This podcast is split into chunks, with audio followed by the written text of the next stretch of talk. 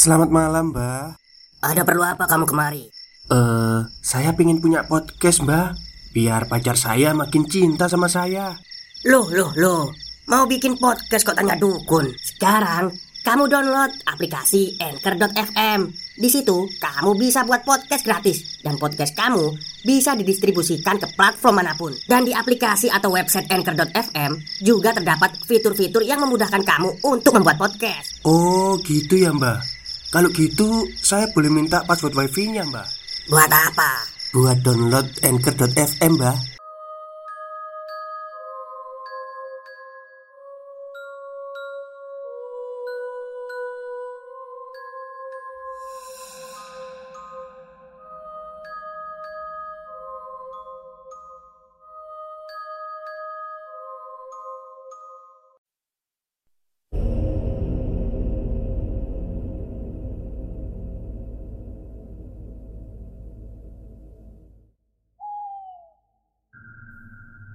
Assalamualaikum warahmatullahi wabarakatuh. Halo semuanya Jumpa lagi dengan saya Chow Sing Sing Kurator dari podcast Horror Night Story.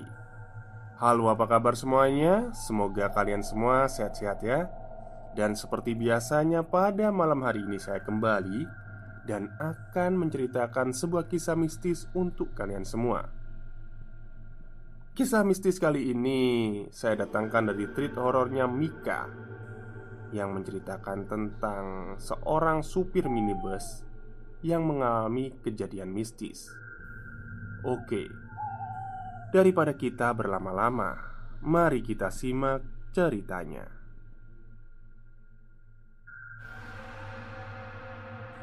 Minibusnya adalah yang berangkat terakhir di hari itu dari terminal bus kota S. Sengaja ia mengambil waktu sore karena sekalian pulang. Waktu menunjukkan pukul 5 sore. Menjelang maghrib Minibusnya keluar dari terminal. Selama setengah jam menunggu ia mendapati empat orang penumpang Dari kapasitas 12 penumpang Apabila sesuai kursi yang tersedia. Sampai di kota P Minibusnya kembali memasuki terminal untuk transit Dan mengangkut penumpang lain yang hendak ke kota M. Kota P merupakan kota yang terletak di tengah-tengah antara kota S dan kota M. Kota P juga bukanlah kota yang besar, hanya kota kabupaten saja. Tapi jika dibanding kota M, kota P masih jauh lebih ramai. Ayo M M M kota M kota M Kata Yadi setengah berteriak Mempromosikan tujuan minibusnya kepada calon penumpang Yang barangkali Sore menjelang malam itu hendak menuju kota M Atau daerah yang dilintasi trayek minibusnya. Akhirnya Tiga orang penumpang tambahan didapatnya Menjadikan Sementara Total tujuh orang penumpang dalam minibusnya Yadi melanjutkan perjalanannya. Saat itu waktu telah menunjukkan pukul setengah sembilan malam. Selepas kota P ternyata tujuh penumpang yang didapatinya semuanya tidak bertujuan ke kota M. Satu persatu turun di tengah perjalanan. Sehingga saat minibus Yadi sudah berada di jalan lintas menuju kota M Hanya tinggal Yadi seorang tapi itu bukan masalah baginya. Toh ia memang hendak sekalian pulang. Minibusnya sampai ke satu daerah perkebunan sawit. Biasanya apabila hari masih terang, di ujung jalan akses menuju perkebunan terdapat ojek-ojek pangkalan yang menunggu penumpang yang hendak ke desa yang letaknya masuk ke dalam dari jalan raya utama. Namun, selepas waktu maghrib sudah sepi, tak ada satupun ojek pangkalan yang terlihat. Di tempat itu, Yadi melihat seorang perempuan yang sedang berdiri sendirian. Perempuan itu melambaikan tangannya ke minibus Yadi, sebagai tanda ia ingin menaiki minibusnya. Yadi serta-merta menghentikan laju minibusnya. Perempuan itu lalu naik ke kursi bagian depan, bersampingan dengan Yadi. "Mau ke mana, Neng?" tanya Yadi basa-basi, membuka percakapan. "Pulang ke kampung SW, Kang," jawab perempuan itu. "Sendirian aja?" lanjut Yadi bertanya. "Iya," balas si penumpang. Yadi melihat perut perempuan itu sedikit besar, sedang mengandung rupanya. "Wah, Neng, udah berapa bulan hamilnya?" tanya Yadi. "Tujuh bulan, Kang," jawab si penumpang itu lagi. Kok pergi jam segini sendirian aja Mana lagi hamil Suami si Eneng ke mana? Ada Kang di rumah? Jawab si perempuan dengan nada datar. Yadi selintas berpikir Mungkin penumpangnya ini sedang bermasalah dengan suaminya. Lalu ia memutuskan pulang sendirian ke rumah orang tuanya. Sepanjang perjalanan, penumpang perempuannya itu lebih banyak diam, seolah enggan bercakap. Pertanyaan Yadi dijawab hanya sekenanya. Yadi mengajak bercakap penumpangnya itu tidak ada maksud apa-apa selain semata memecah kesunyian di perjalanan. "Eneng namanya siapa?" tanya Yadi. "Mina, Kang." Jawab datar si perempuan Kalau kampung SW mah Sudah searah pulang sama saya Saya kan orang M Kata Yadi. Perempuan itu tidak merespon apa-apa. Nanti saya antar sampai ke depan rumah aja ya Neng. Jam segini mah pasti udah nggak ada ojek Tambah Yadi.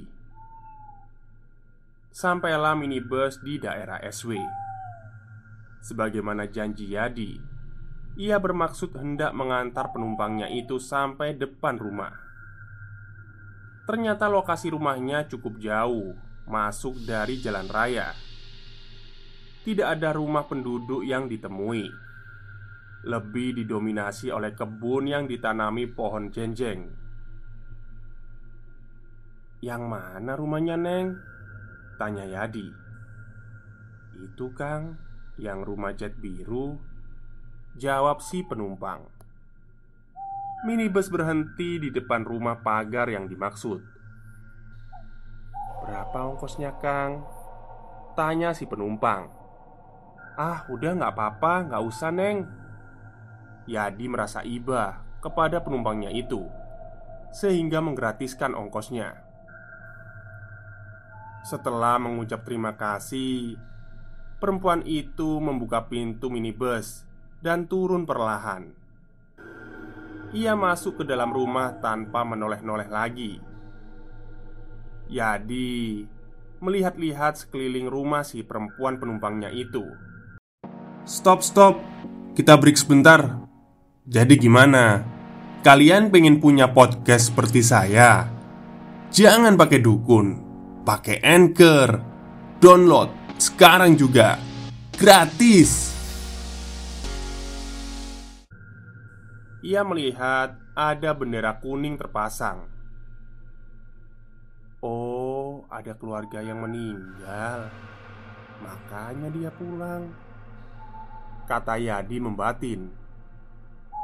Lalu Yadi memutar balik minibusnya menuju ke arah jalan raya.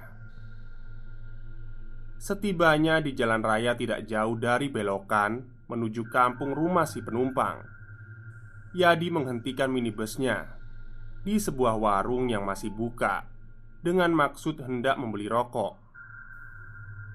Pemilik toko yang melihat minibus Yadi keluar dari arah perkampungan menanyakan dari mana. Dijawab oleh Yadi baru saja mengantar penumpang perempuan sampai ke depan rumah. Waduh, Habisnya saya nggak tega pak Perempuan Sendirian udah jam segini Mana lagi hamil lagi Papar Yadi Di mana turunnya? Tanya si bapak pemilik warung Itu pak Deket sama kebon jenjeng Yang rumahnya cat biru Terang Yadi Nama si enengnya itu Mina katanya Sambung Yadi Hah? Siapa Kang? Mina?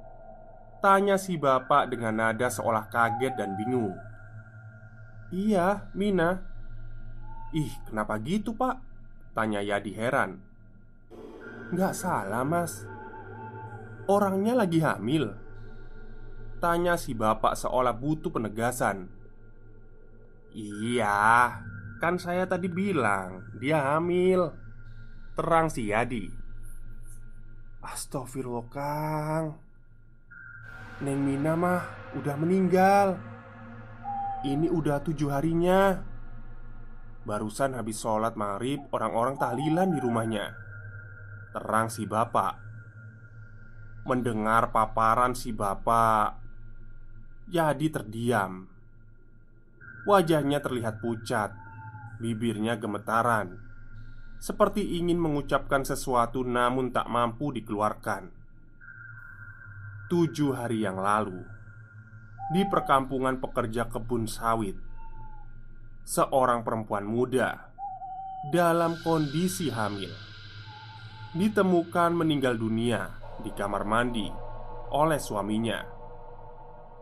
Ia terpleset jatuh dan tidak sempat tertolong.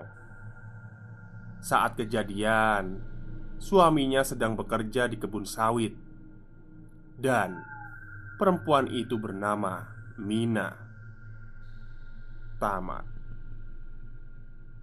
Oke, itulah cerita singkat dari treat horornya Mbak Mika yang menceritakan tujuh hari roh ya. Sebenarnya banyak ya cerita-cerita seperti ini tuh ya Jadi mereka itu mungkin butuh tumpangan untuk pulang ke rumahnya gitu ya Baik, mungkin itu saja cerita singkat untuk malam hari ini. Semoga bisa menemani tidur kalian. Selamat malam dan selamat beristirahat.